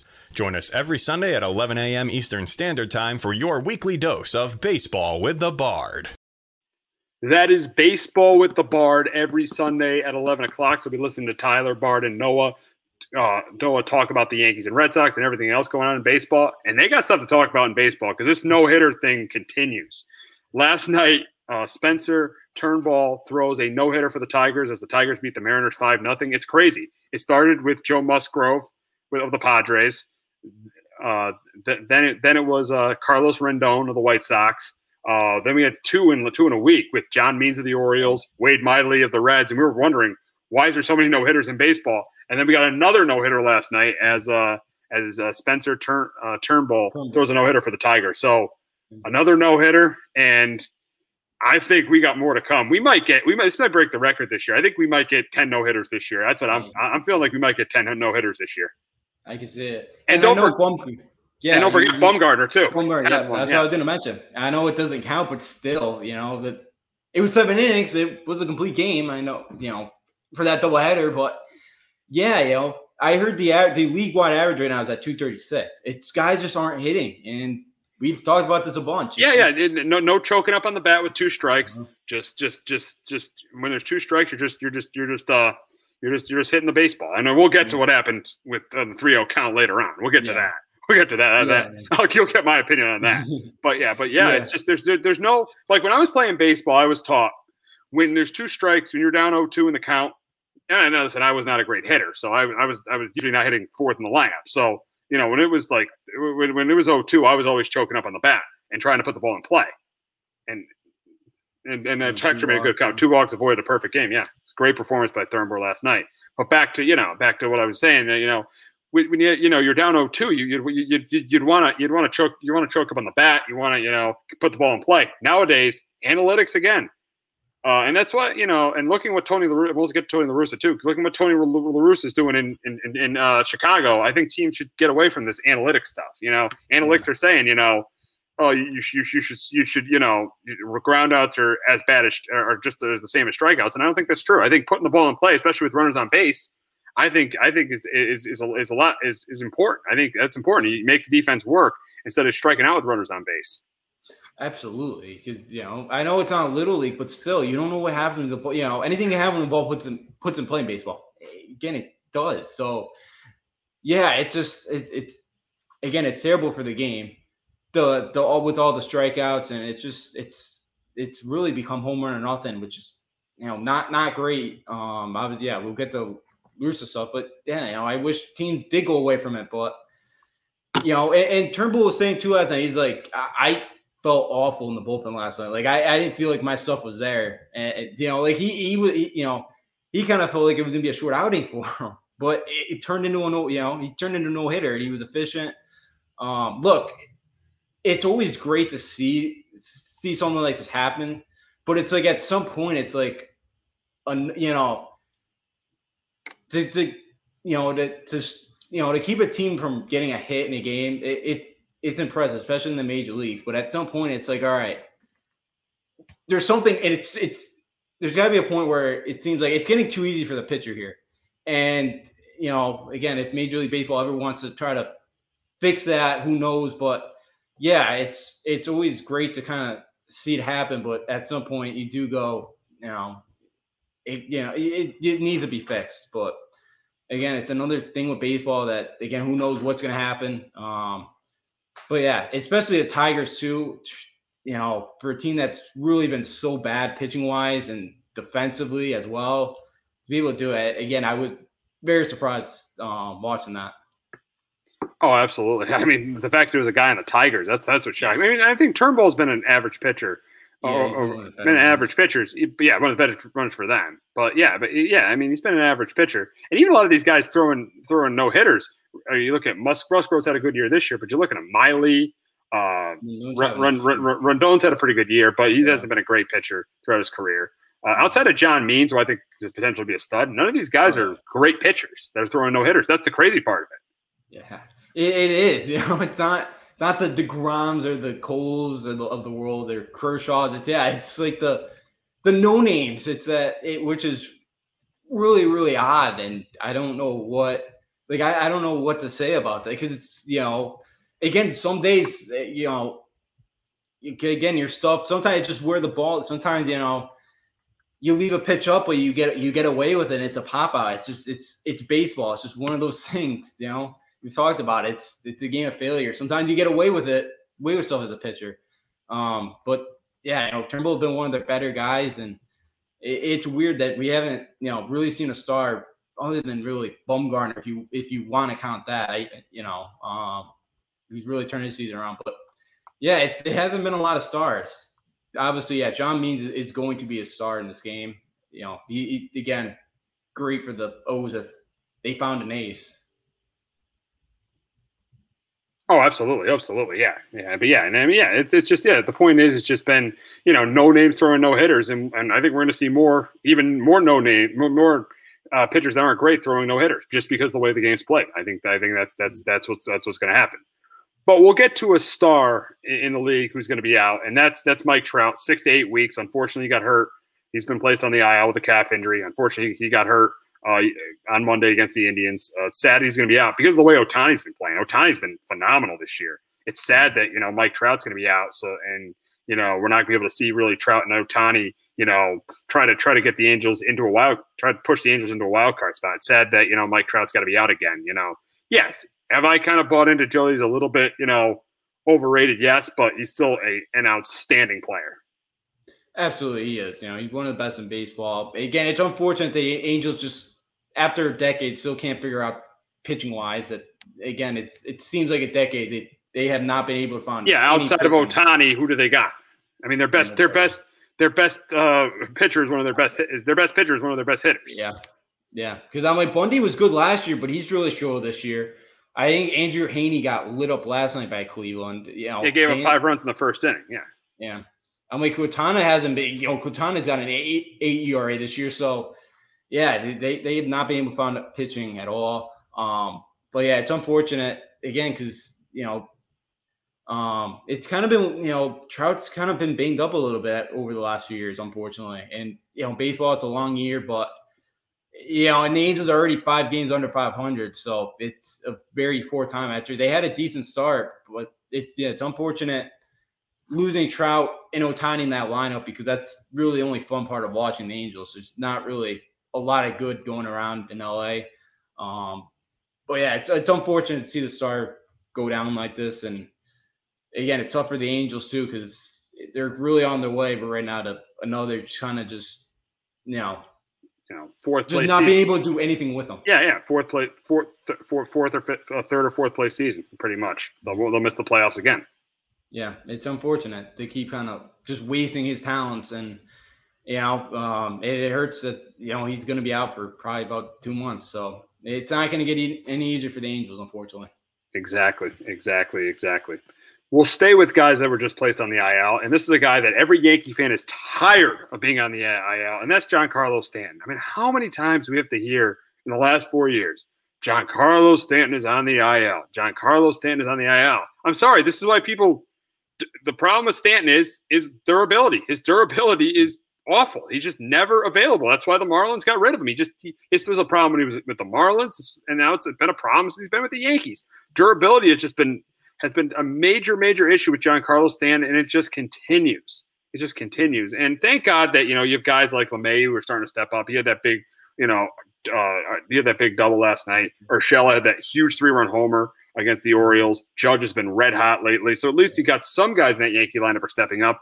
But we are just so tired of seeing Giancarlo Stanton on the IL or the DL. You know, we're just tired of it. We're sick of it as Yankee fans.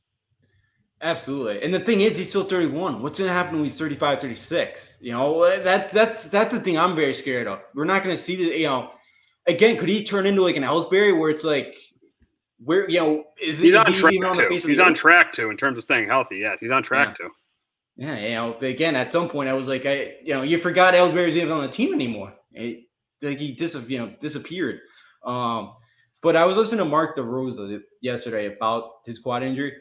He thinks it's because of his close stance and the way he kind of rotates in that like quad, kind of why he's kind of had some of those issues. Which, because it always seems like it is the quad or, or the calf, you know, or, or the groin. It's something like that always with him. So. Um, I don't know if something needs to fix because it and it's like him and George all winter did stretching and yoga. So it's so I'm not, you know, so I would assume he stretches before games, but how else can you how else can you injure your quad when you're DHing? You know, and they're about to put him in the field, which would have been nice because then you could DH, you know, Judge some days too, because we know him, you know, again, you hope he can play 100, 150 games, but you can't count on it. So it's unfortunate. And yeah, you, you spend all this money on them. They've played like what, like oh, you know, 130 games together in like four years. It's it's not good. It's not good. And he's 31. It's scary. Yeah, it's why this team doesn't get to where they need to get to, and that's the World Series. I mean, they thought the first year we're going to get Giancarlo Stanton. Oh, he's the guy that's going to get us over the hump and get us to the World Series. I mean, you know, uh, you know, wild card round loss, 18. ALCS loss 2019 and now another wild card round loss. And it's not all him, but it's just it's the constant, just him not being able to stay healthy. And I don't want to hear any Yankee fan say we don't have Giancarlo Stanton. This is what you traded for. This is what you needed to know when you got him from the from the Marlins that he can't stay healthy. I don't want to hear any Yankee fan say, "Oh, we don't have Stanton." That is no longer an excuse at all. No, no, it's not. You know, it, it's not. And look, you know, he was playing really, really well, and it looked like he finally found a groove. And now, yeah, it's you know, it's unfortunate. Yeah, you know, again, it's unfortunate that one year where he he missed so much time, got hit in the face. Obviously, again, that's not really on him there. That's you know, he just got hit with a pitch and he missed a ton of time. Yeah, it's it's been it, it's been a struggle for him to stay healthy. And yeah, Yankee fan knew. And at that time, everybody was Jeter's still a Yankee. Jeter's still, a, you know, Jeter's still helping out the Yankees. And look, you know, maybe the Marlins right now kind of, you know, have kind of done well with that trade right now. You know, everyone said that was going to be an easy one for the Yankees. It, it really hasn't. You know, I know Sands look great, but again, we haven't seen him as much as we thought, and it, it's been disappointing. Yeah, you, you know, Yankees have not been able to get back to, to a World Series yet. You know, they they have you know since 09. and it's a lot of frustration. It's a lot. Absolutely, absolutely. Let's talk about a record though that was broken this week by a Yankee. That was Gerrit Cole, 259 strikeouts without, without a walk. Phenomenal. He's clearly one of the best pitchers in baseball. I mean, it was too bad he had one of those worst starts of the year after that on Monday, but still one of the best pitchers in the game. I mean, phenomenal to have uh, that that many strikeouts without allowing a walk. That's that's absolutely that's absolutely phenomenal. And he's been pretty much one of the he's been one of the bright spots of the Yankees the last two years. Absolutely, he, he's been great. You know, his ERA now in, in Arlington. I know it's a new ballpark. It's like a six now, I believe. So for some reason he can't pitch down in Arlington. Um, it's just it's been a struggle for him. But yeah, it, it was unbelievable. And I know um, strikeout. It, yeah, there, you know we talked about. It. There's a ton of strikeouts in the game now, but still to go that go that long without giving up a walk when a lot of pitchers kind of, you know, with these big sluggers try to you know pitch around the corners, try to you know pitch around you and all that. Um, again, he's a guy that he's not afraid to attack you, and again, you know, um, it's definitely impressive record. You know, him and um, Corbin Burnes. You know, Corbin Burnes had it last Thursday. Cole breaks it. You know, um, what was it? Uh, Monday night. So Monday night, yeah, yeah. So it's um, yeah, it's it's a great record. He definitely has been yeah one of the bright spots here, and he's been worth every penny so far. Absolutely, absolutely. So we look at the road ahead, and, and we, we got two more games with the Rangers. I mean, Kluber's pitcher tonight. I mean, Kluber needs to bounce back on what what happened. Uh, on on, uh, but even though they won the game on Friday, didn't pitch that well on Friday. Germán, who's really starting to pitch well, he pitches Thursday. I think those are two wins for the Yankees. The Yankees need to win those two games against the Rangers, and they got a big series against the White Sox. I mean, they got Montgomery going against Rondon, they got Cole against Cease, and they got Taillon against Keuchel. But unfortunately, the way the Yankees are playing and the way the White Sox are playing, I think the White Sox take two out of three. Two out of three here. I, I could see that. I know the White Sox are banged up. They're hoping that Abreu can get back for the Yankee series, but they don't really know yet. But they got yeah, the manager. they got the manager. Yeah, they, they, they have, oh yeah, they they definitely have a better manager. Um, yeah, you know, Taillon's been struggling. It's all you know. Again, this offense, you know, Ryan LaMarre kind of having to step in now. You know, um, it just yeah, you just you know this lineup just it's just struggling, and at some point you just hope that they figure it out. Man, look, you know, you can't just keep you know they're 0 10 now when their opponent scored more than five runs. With this offense, that is that's horrendous. With that, they should be winning. You know, they they should be able to be scored more than five runs when you know or when their opponent scores five runs, they got to be able to be able to put up more runs. They you know their offense should be able to. So I, I could see it. You know, the White Sox been playing well. Again, you know, the Yankees. Again, who knows? But what's going on? You know, they, it's been a struggle. So I, I could see the White Sox coming in getting two or three. Absolutely. That, that that that would not surprise me at all. And speaking of the White Sox, we got a topic to discuss. On Monday night, uh, Mercedes swung up 15 to 4. Mercedes swung at a 3 0 pitch. Uh, and after the Twins put a position player into pitch, he swings at a 3 0 pitch uh, and hits a home run. And uh, the, the, next day, La Russa was not happy about it. He said, that's that's that's a mistake. That's poor sportsmanship. And I agree with La Russa. I remember we had this conversation last year with Tatis Jr., but I felt like when Tatis Jr. hit that home run last year, it was still kind of a game when he hit that home run last year. So that's why I agreed with Tatis Jr. Right now, I actually disagree. I I, I think uh, uh on a 3-0 pitch when you're up by 11 with a position player, I think I think you don't swing at that pitch. I, I don't think you do it, and it surprised surprised you because I'm pretty progressive. But. I, I, don't th- I don't think you swing at that pitch. I, I think the Twins are kind of conceding the game. I mean, anybody who's commenting, if you guys want to comment what, what you guys think what, what, what, you, what you would do there, but I just think 3-0 up 15 to 4, I think that's kind of rubbing it in. I don't swing at that pitch. Well, the thing for me is I'm okay with the swing. Now the thing I'm not okay with with Mercedes is La Russa gave him the take sign. That's where I have a problem with. He missed the sign. That's that's a yeah. problem. That's you got you got to listen. You got you got to listen to the manager and I know that was an absolute batting practice fastball. Look, I, I you know, I don't because to me too, the Twins had five other guys that they could have put in from the bullpen, and and you know they could have brought somebody up from the taxi squad if they needed to the next day. I don't mind because it, it's Major League Baseball, so I don't mind. You know, the Twins still getting a million a million dollars walking away from you know after a loss. You know, Little League, yeah, you you can't swing at that, but it's Major League Baseball.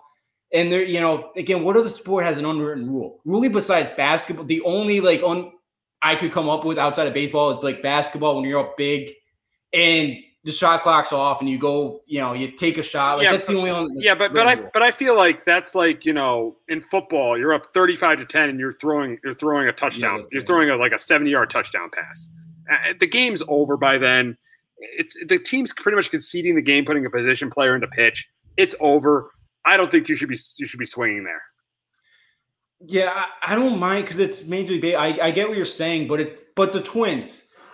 If you're putting a position player in there and he's gonna throw a, a, a um meatball like that, then you better uh, expect something a home run like that to happen. You you, Yeah. you better expect Mm. it. Yeah, You know, yeah, yeah. I, I could see both sides to it. Yeah, and I, I, I you- Chase, the game is still going, isn't it? Why stop trying to win? I could see Yeah, Chase. I could see. I see a, a lot of you guys, but I just, I just think that. But Chase, let me, let me, let me ask you something. Say, say the, the Cowboys were up, you know, th- thir- 35 to 10 on the Gi- 35 10 on the Giants, and Dak Prescott threw a 70 yard touchdown pass. Would you have a problem with that? yeah, see, I, see, I, that's that's the thing. I would. I That's would, but. I don't. It seems, but the thing is, it's like Chase, I don't I don't think- care. I don't care. Jay says I don't care. the thing is, you know, um, but the thing is, you know, thing is baseball. It's like stats wise. It's like, you know, you're paid now on on your stats, and again, Yeah. why give up on a bat too? You know, why why should a position? You know, why why should Mercedes give up on that bat there? You know, why should he give up a chance to hit a home run? Pad his, you know, pad his stats. You know, for uh, you know an incredible rookie year that he's having. You know, because the guy lays a 3-0, you know, meatball there again, twins, put in somebody else on. If if you're afraid of something like that happening, put in put in a put in a bullpen guy. You ha, you know, there's a taxi squad for a reason, and put somebody else in. That you know, that's where I'm on it. But I will throw La Russa under the bus for kind of again. La Russa started that hit last night. You know. I didn't like the way La Russa responded by kind of, you know, I thought La Russa should have kept that behind closed doors because Yeah, he got making that public. Yeah, Yeah, got yeah, because that because that, that that started to, that started to, you know you know that, that that started yeah that got that thing started because it wasn't that huge of a story yesterday, but it became a huge story because of La Russa's comments. Yeah. And did you hear what he said last night? Oh no, He, no. defe- he defended the Twins. He said he deserved it. Oh wow, wow, wow. So- he's got to watch it. He's got a team that can win a World Series too. He's done a great, good, good job so far, but he's got to watch it, La Russa. He's going to destroy that. that. clubhouse very, very quickly. Because Tim Anderson, I think before the game, kind of stood up for um, Mercedes, saying, keep doing what you're doing. So, you know, I, I get both sides, but to me, it is Major League Baseball.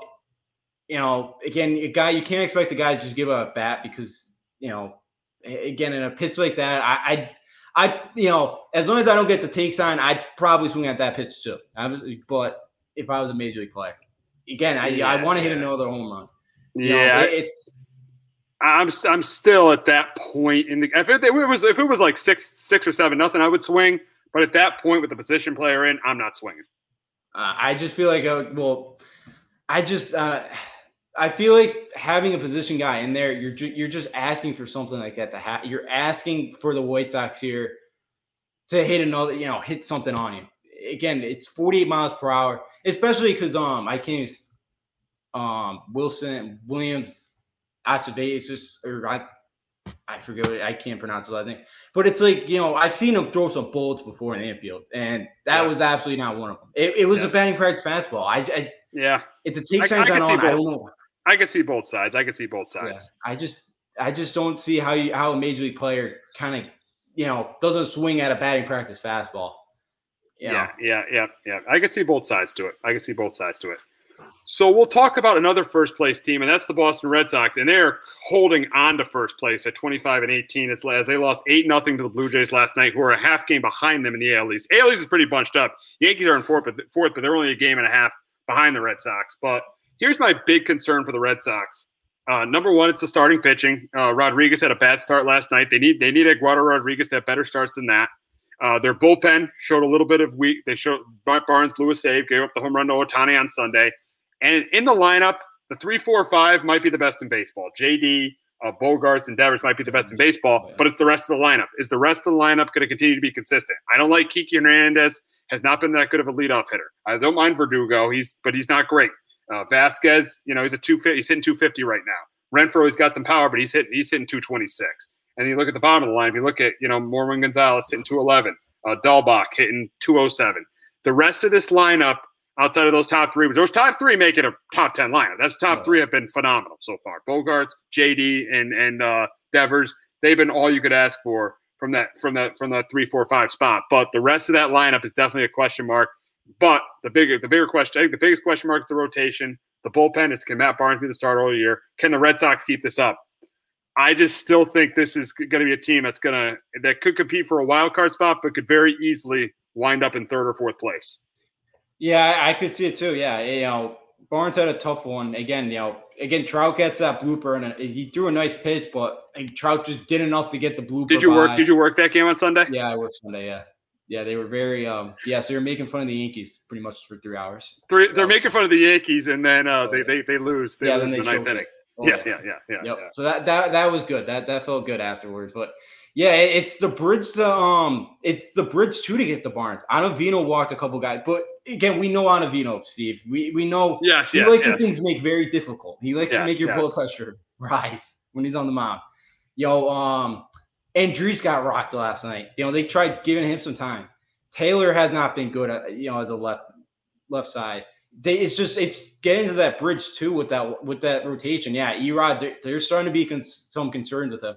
Garrett Richard is going tonight, and he's been better since that Mets gem he threw. He's been a lot better. You know, they again they you know if he can kind of have another strong outing tonight, again, I think they feel a little bit better about him because they're about throwing him out of town. Um, Nick Pivetta still hasn't lost a start in nine. Pivetta's in nine been games with the Red Pivetta's Sox. been big for them because Erod's not pitched that well. Pivetta's been actually been really good for them. Yeah, yeah, he has. He's seven and zero, you know, and nine starts. Yeah, Oh, that's that's really good. His ERA is pretty good too, right?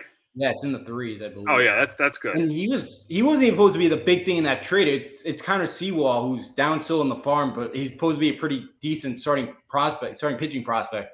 It would you know, Pivetta was kind of just more of a depth guy, but he's been big. And then um Eovaldi had one kind of rough inning Sunday against the um against the Angels, but again, he's his ERA is up four four fifty or four point fifty. So again, he hasn't been great. So yeah, it's that it's the rotations hasn't been consistent. And now the lineup, it, Martinez, Bogaerts, Devers have really have led that that that the charge. And um, you know, Vasquez, yeah, he's been decent. You know, Renfroe hit a home run Sunday. With Renfroe, it's you know, again, I don't think he's ever going to hit for contact. He's more he, he's power nothing. I think they want a little bit more for him. I've heard they did have Stanley Santana down the farm. It sounds like he could come up. Um, he's still playing down to the AAA team. And then Jarren Duran, their big um, prospect out outfielder, I guess, is is tearing the cover off the ball, but they don't think he's going to be up till July though. So Is Duran in Pawtucket? Is he in Pawtucket? Or no, not Pawtucket anymore. Yeah, Is he in Worcester, yeah, he's up in Worcester? He's in Worcester. Is there anyone Yeah. in Portland that's doing well? Because they were they were in Hartford uh, last week. They were in Hartford they? uh, this I week. Yeah, I don't remember any names that Yeah. that they um that they said. Um, but I'm not sure. But um, yeah, no, actually, yeah, they were in Hartford. But you know, I know Duran's kind of the big one right now that that they're waiting for. But they're saying too, if the Red Sox kind of go on a skid, they, he may come up sooner. But they say you know they're gonna wait. You know, the Red the Red Sox said that you know it sounds from their front office sounds like you know Duran will tell us when he's ready to come up, but he looks right because I think he's you know the the minor league season's already three weeks long. I think he's already got like eight or nine home runs. He's killing it down there. So Oh wow, wow. He's been big, and again outfield too because yeah they really that last spot because Cordero's been horrible. Sounds like he could go down to Pot or Worcester when um they activate Hernandez off the IL. So if they if a couple of those guys can um in that lineup could step up, you know outside of those the big three, then Red Sox could be dangerous. You know they could continue to be dangerous. Oh yeah, But, I think yeah, this team could compete, but I just don't Oh, feel yeah. like they're going to keep this going. I like Alex Gord's Yeah. done a really good job. I just don't think they're going to keep this going. I think they're going to compete for a wild card spot, but I think they'll just miss the playoffs. I think they just I think the Blue Jays have a better overall lineup, and I think the Yankees once they get everything together are just are just clearly a better team. So I just and, and even Tampa Bay. Uh, I don't love Tampa Bay this year, but they they, they, they still have they, they, they're starting to play better, and they and, they, and the Red Sox don't have an ace like Tyler Glasnow. So I I, I think they're going to finish maybe third or fourth in the division, but I just don't think they they got the lineup that the Blue Jays have or the overall team that the Yankees have. yeah, definitely. I, I'm we'll- with you. I, But we'll find that out yeah, we because will. the You know, we'll- because the Yanks and Sox play in two weeks. yeah, yeah, they'll have a full crowd by then. May 29th. Absolutely, May 29th. uh, re- But that's the, the Yankee Stadium. It'll be at Yankee Stadium Yeah. first. Yeah, but by the Oh, time yeah, the. Yankees play games at Fenway, there's going to be a full crowd. Yep. Yep. So yeah, they'll have full crowd actually. Red Sox just in time for the Astros to come to town. So Ooh, nice, nice, nice, nice. We'll see. We'll see what happens be- there. yeah, We'll see what happens there. We'll see. But before, before we get to the promo, before we get to hockey, I do want to announce something. There should be a full crowd tonight at Dunkin' Donuts Park. So this year, come out, support the Yard Goats. It's great to have them back at Dunkin' Donuts Park. So make sure you're supporting the Yard Goats all season long. But we got the NHL playoffs underway. But before that, we got a promo from Clovercrest Media. Red Sox fans have longed to hear it. The Boston Red Sox are world champions. Can you believe it? It hasn't happened at Fenway Park for 95 years. Fires. Swing and a miss. Strike three. It's over. The Red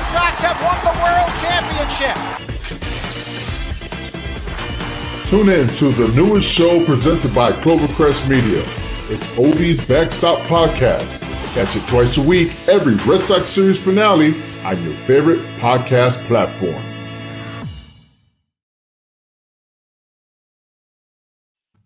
Alrighty, so the NHL playoffs are underway, and it's a little weird. They're still playing regular season games in Canada, but they, the, the playoffs are underway in the NHL.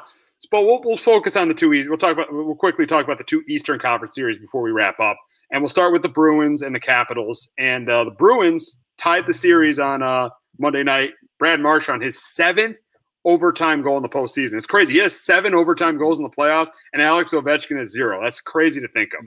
Just crazy, crazy to think of. So the Bruins tied the series one-one. And Justin, I'll ask you this, and Jace, don't mind chiming. You could chime in too because you're a Bruins fan. Uh, what do the Bruins have to do to win this series over the Capitals? You know, this series, it's I'd be shocked this series does not go six, seven games. Um, I'd be shocked if a team has more than a two goal lead in the series. It's gonna be it's gonna be a close knitted um, series all the way around. It's gonna be physical. It's gonna be chippy. Again, this you know they've played ten times already this year. You know it, it's gonna it's gonna get ugly. You got to say for the Bruins, stay out of the box. They've been good in the power. They've been good at penalty kill this year. Capitals are the top three in the power play. And tonight's a big one because Ovechkin. This is Ovechkin in games three in game threes is where he really shows up. He's got 11 goals and 14 assists in, in um in 21 game threes. You know, even Backstrom, um, he's got five goals and 15 assists in, in 19 games. It sounds like they could get um Kuznetsov back two tonight. Sounds like for the Capitals, so they could get that line three back tonight. Um, but get you know they got to be able to take you know, for the Bruins, they're eight and one, two in their last nine at home. You got to take care of business at home. It's always great in any postseason series to, to win, to get one of the first two on the road. You know, take home home ice advantage away from from the Capitals. They did that. Tuukka's got to be better too. He let a couple of softies in. Again, they're a minute. They're they're about a minute or two away Monday night from being down 0-2 coming back to the Garden. He's got to be better. He's getting criticized a lot right now in Boston. You know, oh really? Fan base is not happy with him. No. So yeah, because he's got to be. If they have a, if they want to, have, a, if they want a chance to make a run, beat the Penguins or the Islanders, he's he's got to be really good. Yeah, he has to. And you know, again, I think after that game seven against the, the Blues and that Stanley Cup, I think a lot of guys, people really gave up on him being the guy to get them another cup. And so it, it's a big series for Tuukka. Um, he's got to play better. I know couple of the Capitals' goals the other night and game one were a couple of tip ins or redi- redirections that are obviously always tough to get, you know, fine. But for the Bruins, stay out of the box. Uh, again, play, you know, it's just stay out, you know, don't make mistakes, especially that Ovechkin line. They've been kind of quiet. I think Ovechkin has an assist, that's a pair of assists, but you got to keep that line one, um, that line one, um, you know, quiet. And then for the and then for the Bruins first line, they they were shut out um, game one. game three or game two, they had three points. So that perfection line, as they like to call it, played a lot better in game one. They're gonna need them to continue. Um, especially Kuznetsov does come back tonight for the for the um Capitals. That's good. That's gonna help them out. Oshie too. They got to slow him down. TJ Oshie's really he's been having a nice nice series right now as well. Yeah, who do you got in this series? I got the Capitals in six. I'm gonna take the Bruins getting Ooh. it in seven. Oh wow! I, I wow! Wow! Need to get it done. Wow! Wow! The other series is in, in what we call it's like the Atlantic Division, right? Or the Eastern? Is this? It's weird with the way they're doing divisions. This year. What's it called? Eastern Um, Division or something? The, the, Yeah, yeah, the East Division this year. East Division. So the other series in the East Division is the Penguins and the Islanders. And uh, last night the Penguins beat the Islanders two to one. Jeff Carter put the uh, Penguins up two not put them up two nothing in the first period. Penguins ended up hanging on. The question I got for you, Justin, is just like with the Bruins, what I, we I don't watch a ton of Islander games. You probably don't watch a ton of Islander games either. But what do the Islanders have to do to beat the Penguins? Keep Crosby quiet, as you know, um, and which they have. I think he's got one assist. He's got one. He had an assist in game one. Game two, the Penguins won their first. Um, they they snapped a six game streak, um, playoff skid when Crosby has uh, zero points a playoff game, and the last one was a clincher back in um, 17 when they beat the Predators for the Stanley Cup.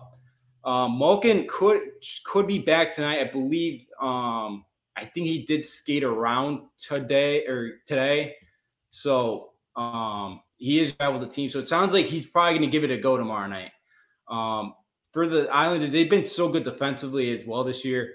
This was kind of a it, it, it this was a series last night that was a bloodbath. There's a lot of um, big hits, kind of chippy after the whistle. It's going to continue to be like that. And the Islanders too this year at home, they got to take care of business at home. This year they're 21, four and three at home.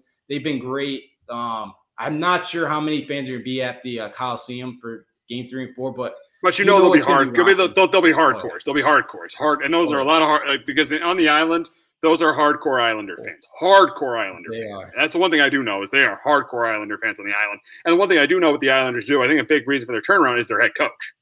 Oh yeah, Barry Trotz. I can't believe the Caps got rid of him. He, Why would why did the Capitals get rid of Barry Trotz after he won the Stanley Cup? Did they fire him?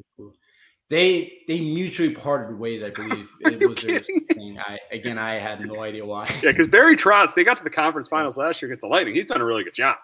He has, you know, this is I, yeah. 'cause Since I've really been alive, they really haven't been good since Barry Trotz. I think they had one year where they made the playoffs.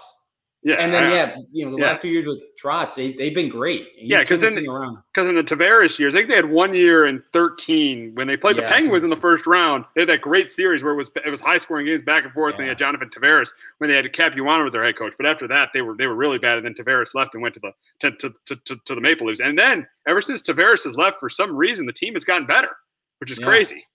Yeah, yeah, and that coaching right there. You know, they the coaching been they they've been um they know yeah Trotz has really figured this thing out. Um, it- it's good to see the Islanders doing well. Even though I'm a Ranger fan, it's it's still good to um Yeah, I I, I. I, I, I dislike the Devils more than the Islanders. I, I I do respect the too, Islander I fans because I the yeah, de- de- yeah Devil fans. You know they they're, they they care more about the Rangers losing than their own team. That's the problem with Devil Yeah. fans.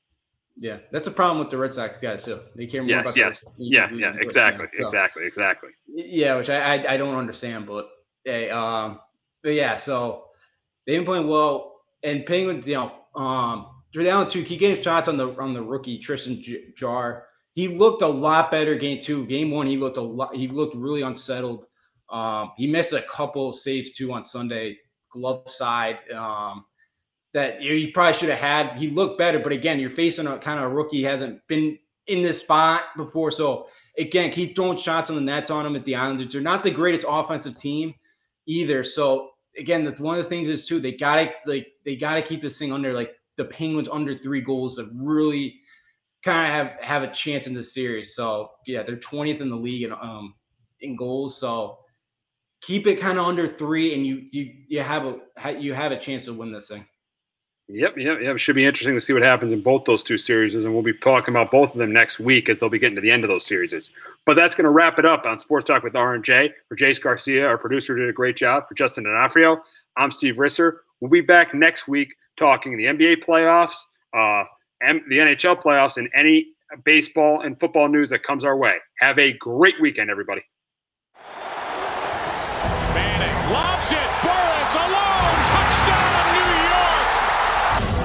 It's off the Leonard, defended by Simmons.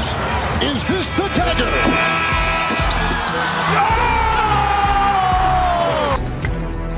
High fly ball, right field.